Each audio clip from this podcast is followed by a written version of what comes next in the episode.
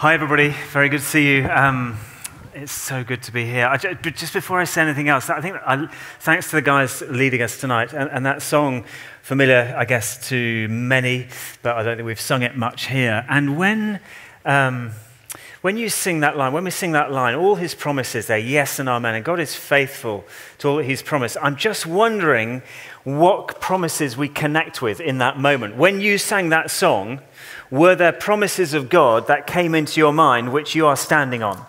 And uh, it's not to be uh, kind of unpleasant to anybody who hasn't got that, but I just want to, I think God is really encouraging us, speaking to me quite a lot about promises at the moment.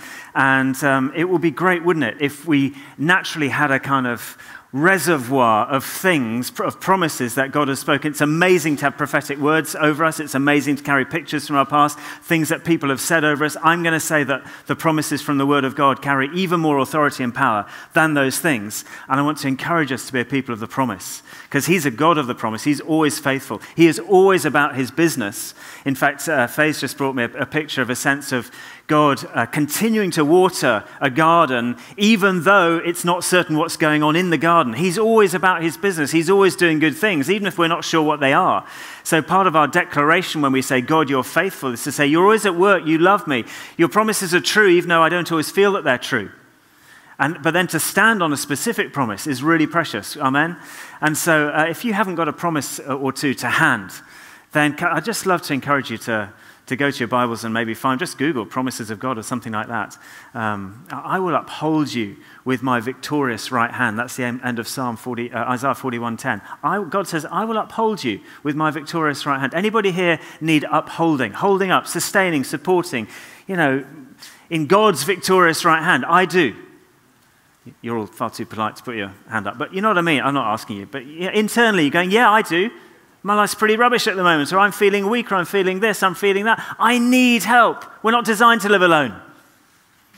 Promises of God are there. It's just so good. And it connects a little bit with the message that um, I think God's uh, wanting to bring to us today, which is about believing even more profoundly than we do the stuff that God has revealed about himself, about who he is, about the way that we relate to him, and then about the way that we carry that good news to a wider world, which is part of this series about encountering Jesus. I don't know if the title came up, James, but encounters with Jesus. We love this word encounter because it's about experience ultimately. It's not so much about just words and just things that we subscribe to mentally and go, yeah, that's right, yeah, we're all talking about that. Encounter is an experience kind of a word.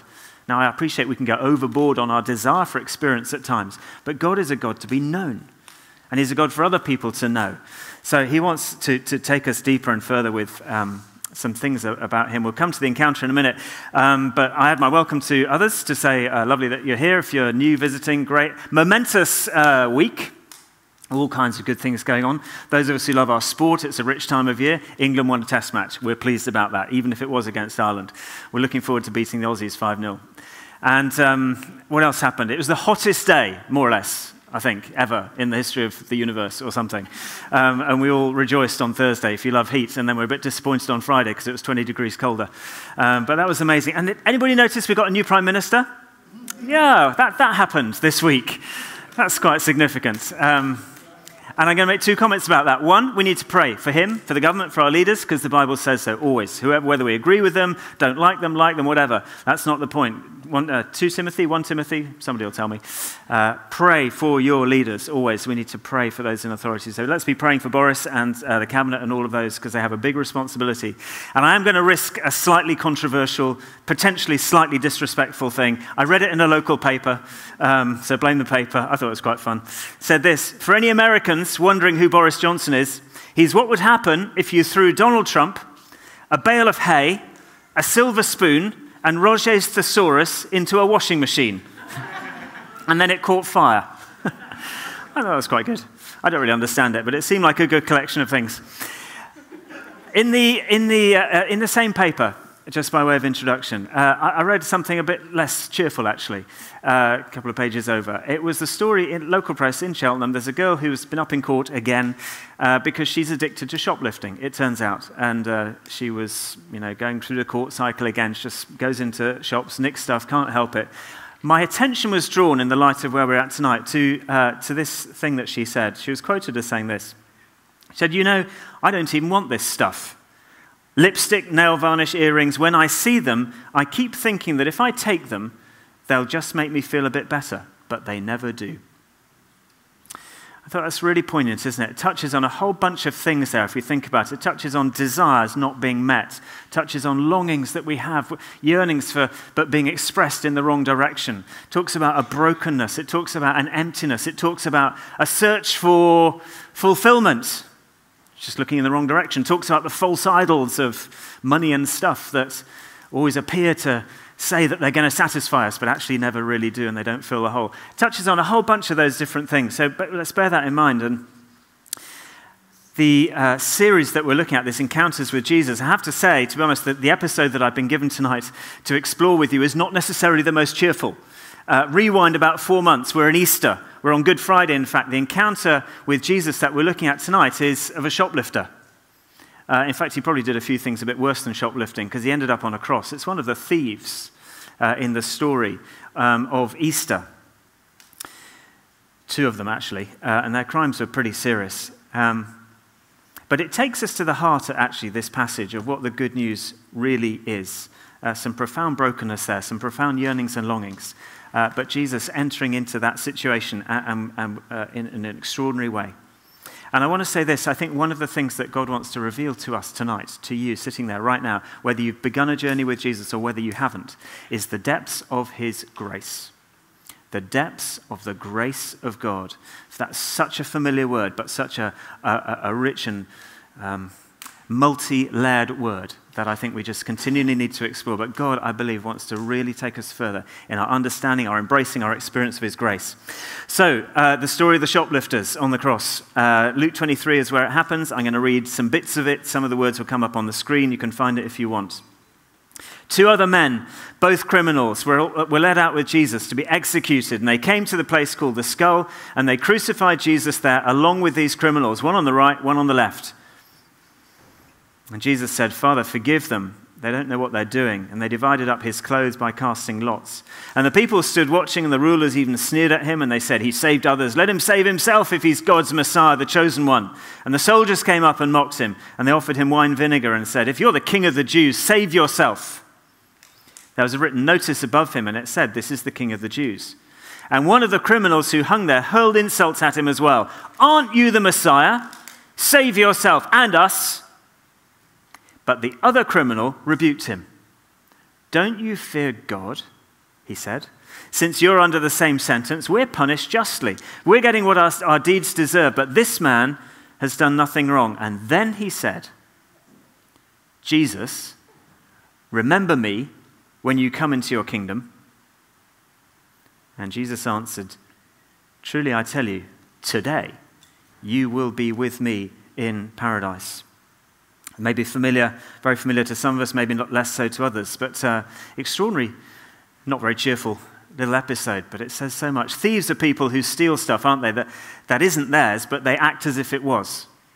Uh, they take what's not rightfully theirs uh, to fulfill some sort of perceived need, some perceived desire. It rarely does, of course.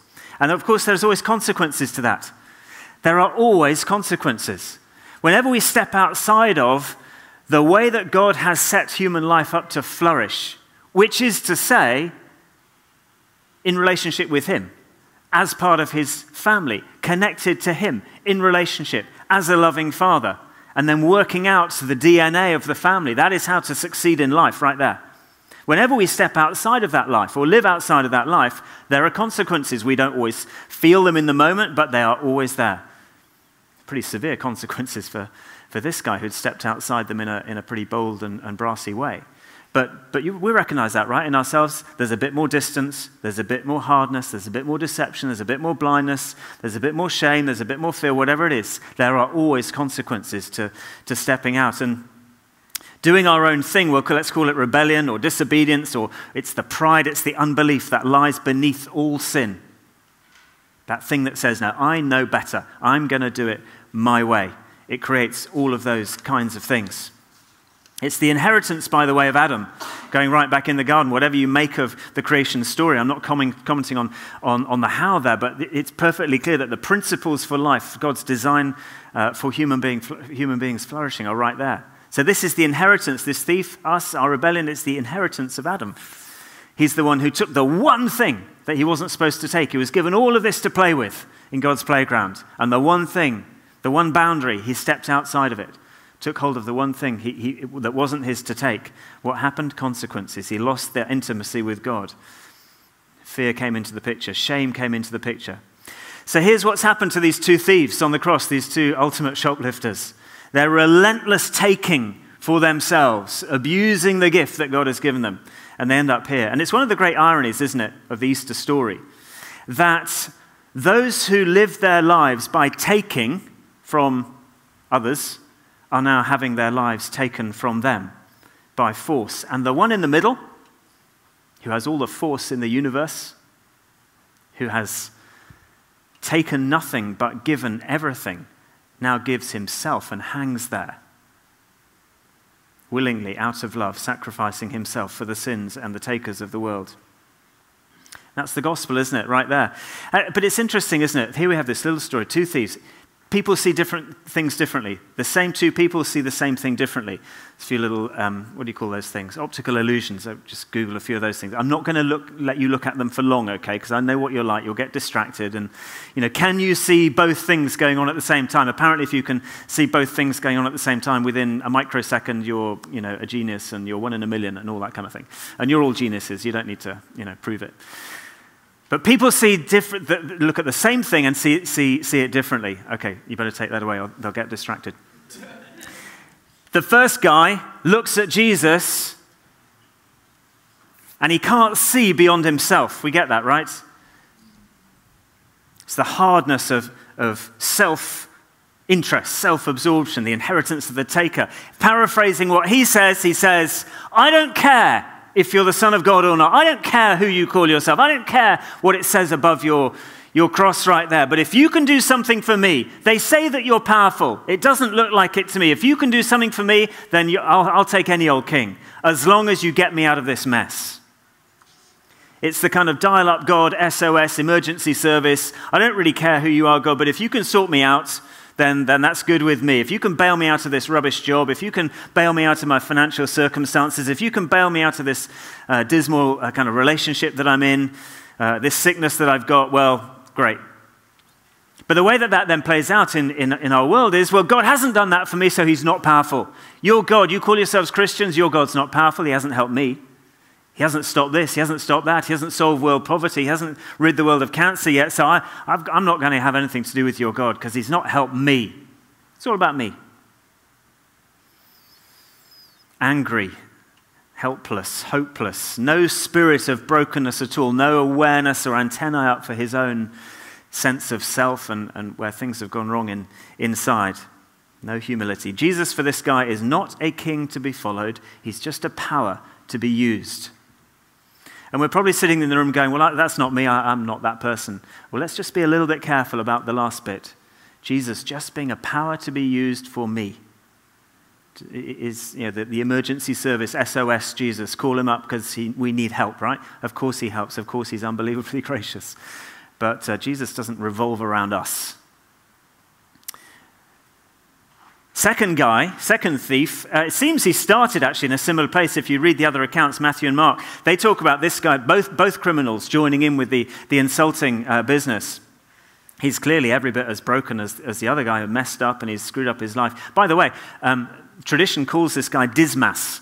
I don't know if, why they come across the name, but somebody uh, does in some tradition. He turns out in Catholic uh, branch of thinking, he's the patron saint of two things. Not surprisingly, Dismas becomes the patron saint of condemned prisoners. That kind of makes sense.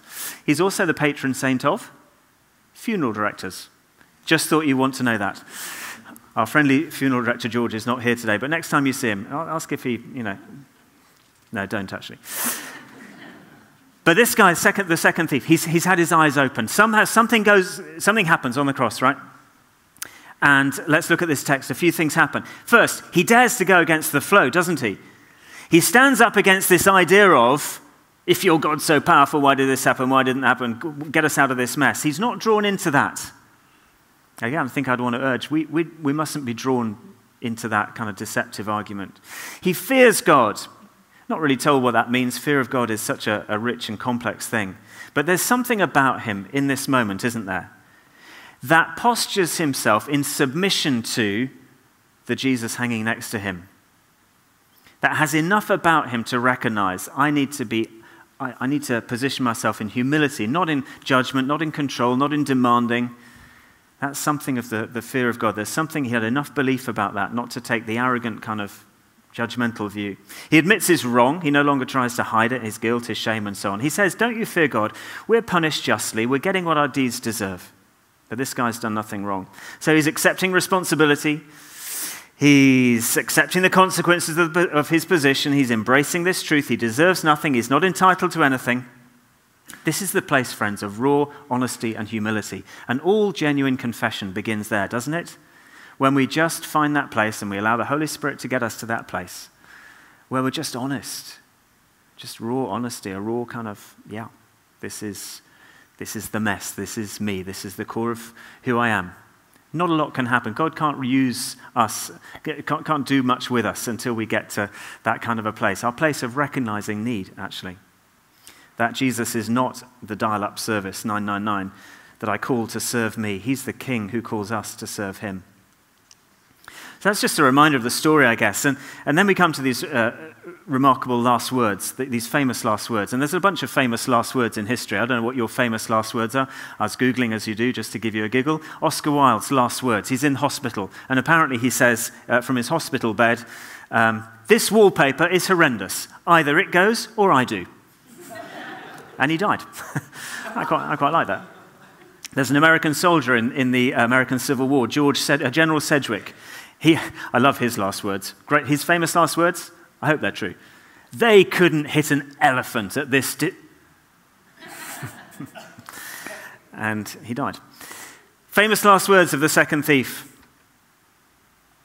They're a, they're a prayer, aren't they? They're, they're a simple and honest, a straightforward, about as straightforward a prayer as it can get. Jesus, and by the way, he's the only person recorded in the scriptures who calls Jesus Jesus.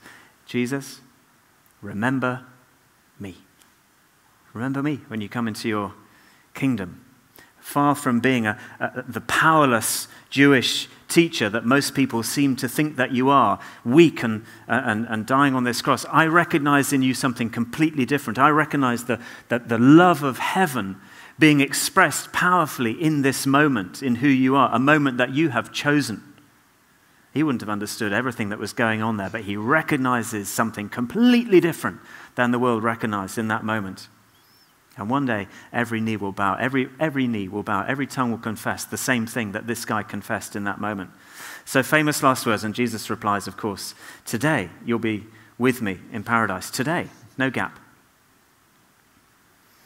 And I'm pretty convinced, friends, that in this little exchange, uh, there lies something that we, that we sort of miss or we miss the depths of, uh, where I started, that God wants us to, to take us further in this journey of understanding His extraordinary grace.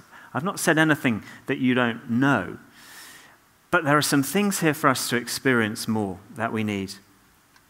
I was with somebody this week who is about to come into a serious amount of money. And um, it's an unusual conversation, unearned by them.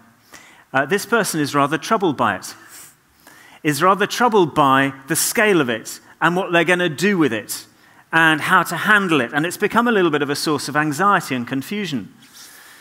Nice problem to have, you might be thinking, uh, as I was thinking in the middle of this conversation. And they're, they're not denying it's not a nice problem. But it was a bit of a problem. I'd happily have more problems like that. But it reminded me, I think, uh, of a problem that this story right now draws attention to, and it's this I think we struggle to overcome the problem of grace. There is a problem with grace that we have, and we can get stuck on it. And it turns out that the problem of grace is exactly the same thing as the beauty and majesty and glory of grace.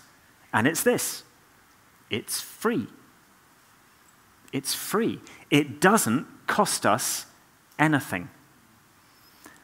And friends, I believe that God is, is kind of reminding and just giving us a bit of a nudge here. This is a problem for us. That it's free, it doesn't cost us anything. Can we understand what's happening here on the cross?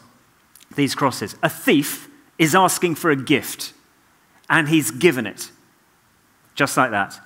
forgiveness given just like that. His, his rebellious, broken past, every hurt that he's ever caused to himself and others, completely wiped clean. Eternal life granted in that moment. Shame lifted. Being in the presence of God with every other member of God's family forever. Today, says Jesus, no delay, no ifs, no buts. Today, you'll be what? With me, with God.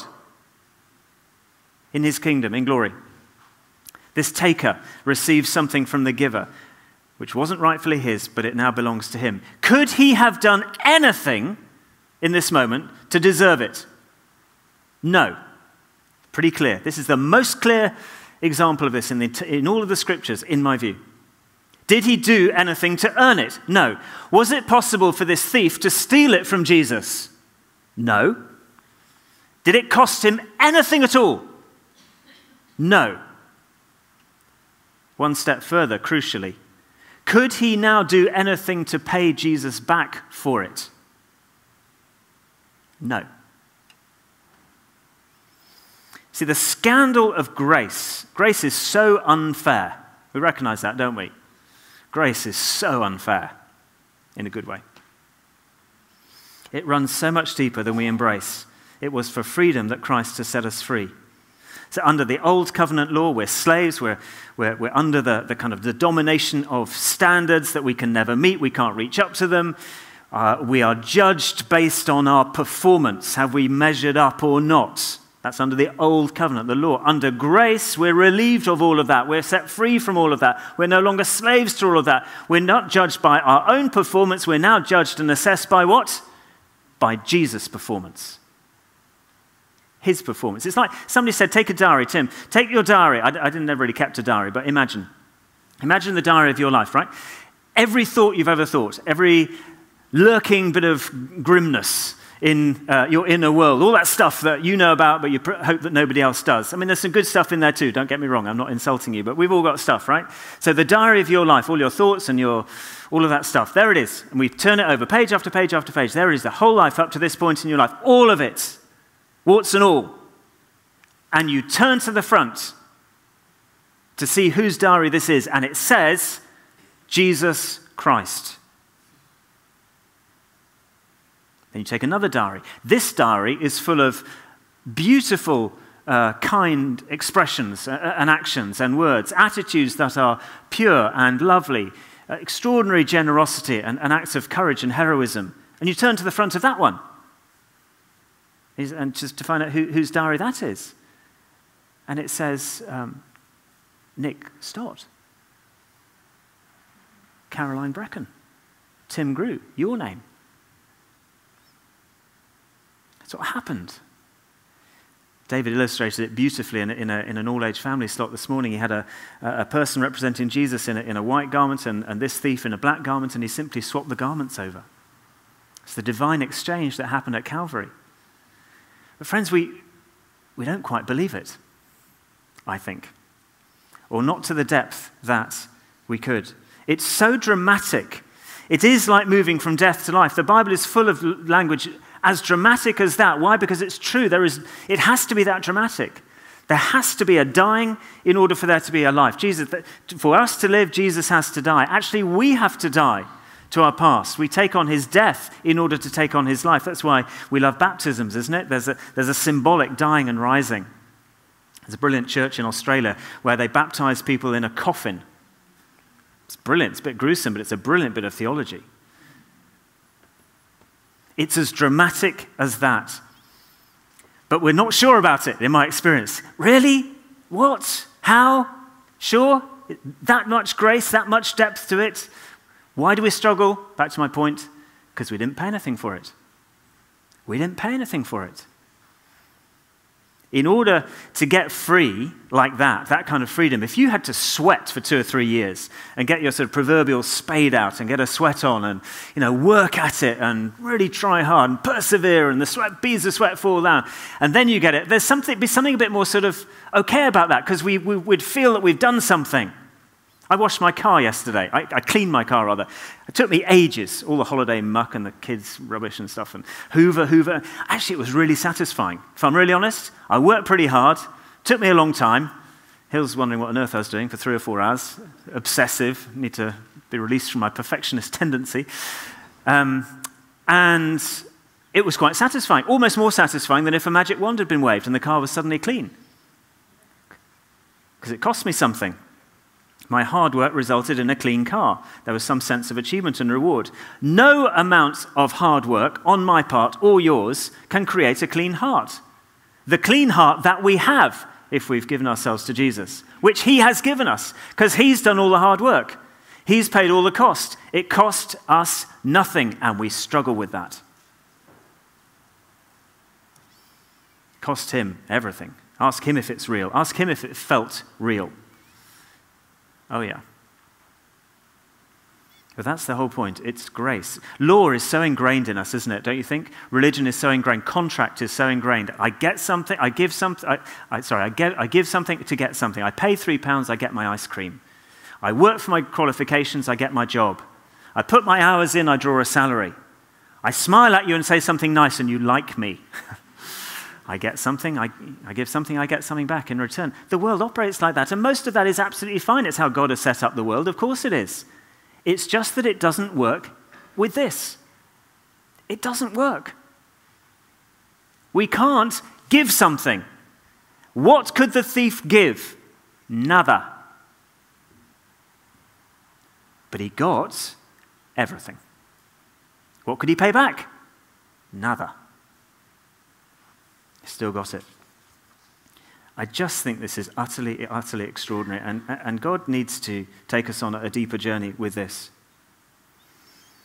He so wants us to get grace. You know, when Jesus w- was walking uh, around Galilee, he never had an organized campaign against slavery. He never had organized some sort of campaign against uh, different types of oppression or, or injustice or poverty, as opposed as he was to all of those things, of course, and more. He had one organized campaign. Do you know what it was against? Religion. It was against the burden of rules and religiosity. Hear him, for example, Matthew 11. You Pharisees, you teachers of the law, you bind up heavy burdens and you make people feel guilty, I'm paraphrasing a bit, because they're not living up to the standard. They're not measuring up to the, the, to the rules. And you're not doing anything to make that burden lighter. So listen, people, come to me and I'll give you rest. Come to me if you're weary and you're heavy laden with all that stuff. You're living under the yoke of the law, and I'll give you rest. That's what that passage is about, by the way. It's about not being burdened by having to live up to the law and regulations and rules and stuff. Why? Because God gives a free gift. Now, there may be some kinds of gifts that aren't really gifts at all. Political lobbyists give gifts, whatever. Heads of state give gifts. What they really want is something in return, right? What sort of God would it be who gave a free gift of grace? But then what he demanded back from you was a life of sacrifice and dedication and duty and responsibility and living up to some to rules. That would not be a free gift. And that is not the God that we know and serve. That's not him. Feel bad for Jesus. He died on the cross for you, and now you've got to pay him back by being good. Truth is, we quite like the idea of that. That's why this is difficult for us.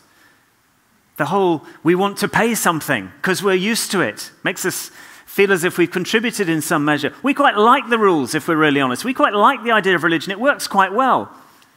We quite like the idea of, well, I'm a 7 out of 10 kind of a guy, and you're actually a 5 out of 10 kind of a girl, so I'm better than you.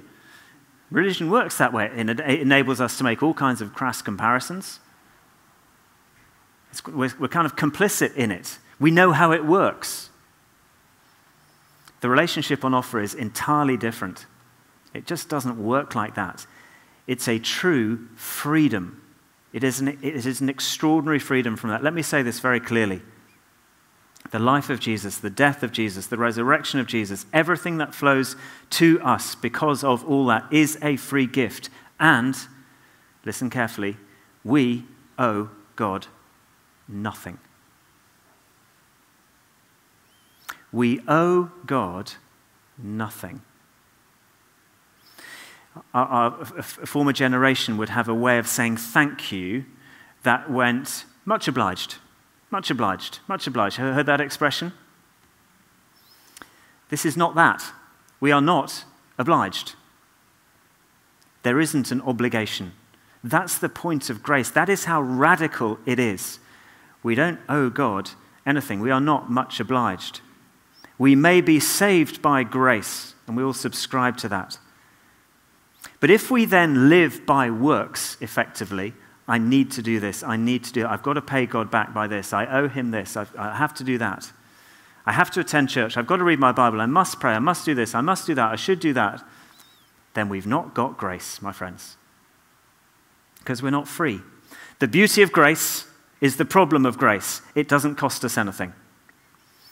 And I'm going to be honest and say that one of my own reflections in, in the course of the last few years is that I, I so see that uh, I've been on this journey with it. And I wish that I'd started that journey earlier. I think there's always a journey to go on. Of course, there is. But it's as if there's this great big kind of barrel, and it still contains things that are clinging onto the side of the barrel bits of religiosity, bits of that, if you've heard me talk before, bits of the, to change the image, the, the religious parrot that sits on my shoulder and, and, and says, do this, do that. You, have, you haven't, you're not quite good enough, Tim. You haven't quite arrived. You haven't quite, you know, you're not quite measuring up. Five out of ten today.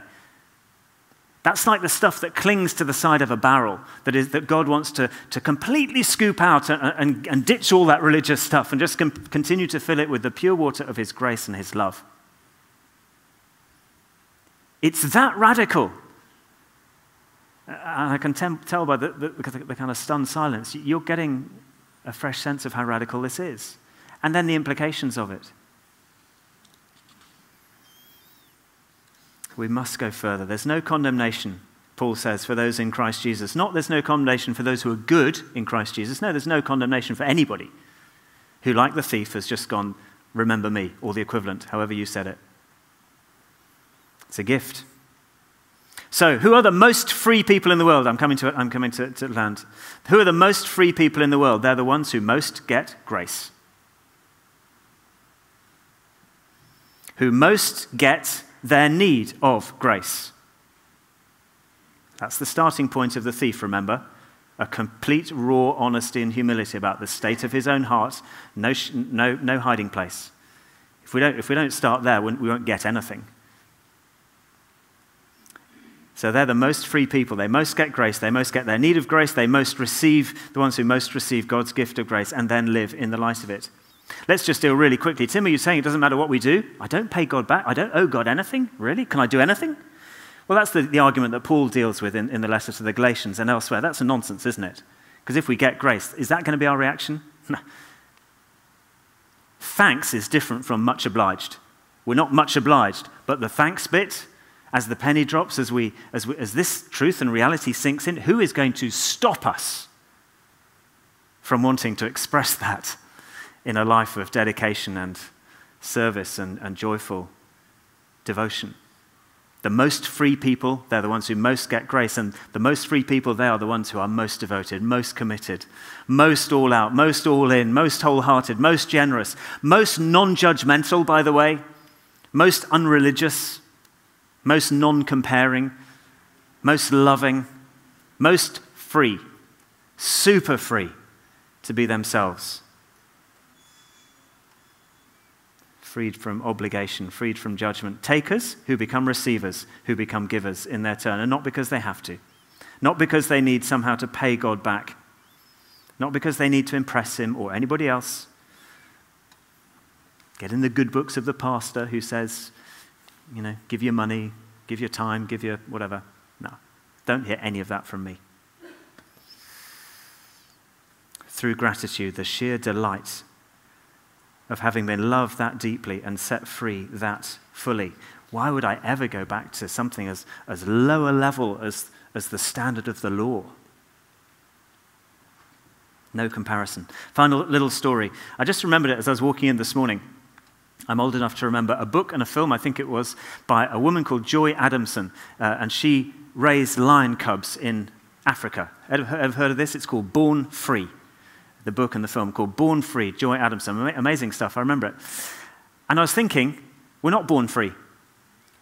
The lions might be, we're not. We are not, every human being is not born free. We're born into the inheritance of the taker, Adam. We're born into that inheritance. We're born unfree. We need to be set free. Ironically, we are Adam's son, Joy Adamson. We are Adam's sons and daughters with that inheritance, born into captivity, the captivity of self centeredness. But the second Adam, that's Jesus, he died for us so that we could die to that captivity, so that we could be born again, to live free. We could be reborn, born again to be free. And God wants to take us all on that journey. And of course, friends, by, being, by, by going deeper in that grace, by understanding it more fully, by living it out more fruitfully, the world gets to see a freedom that it yet doesn't know. Let's stand together. So, a bit of a pause, a bit of silence. The band will come and play quietly.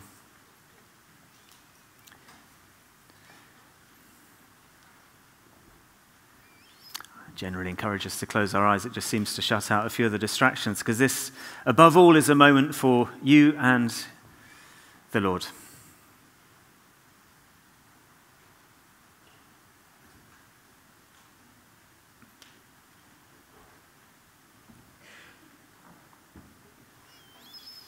I guess some messages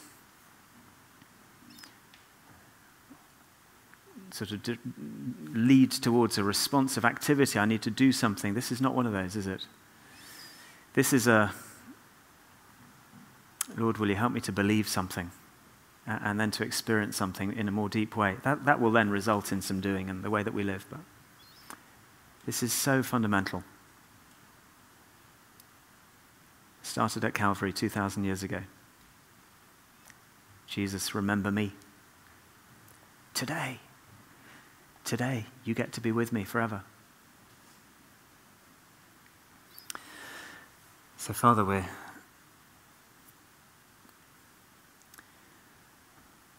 in some respect lost for words. That doesn't really matter because this isn't about words. But we thank you for grace. We thank you for the riches of grace.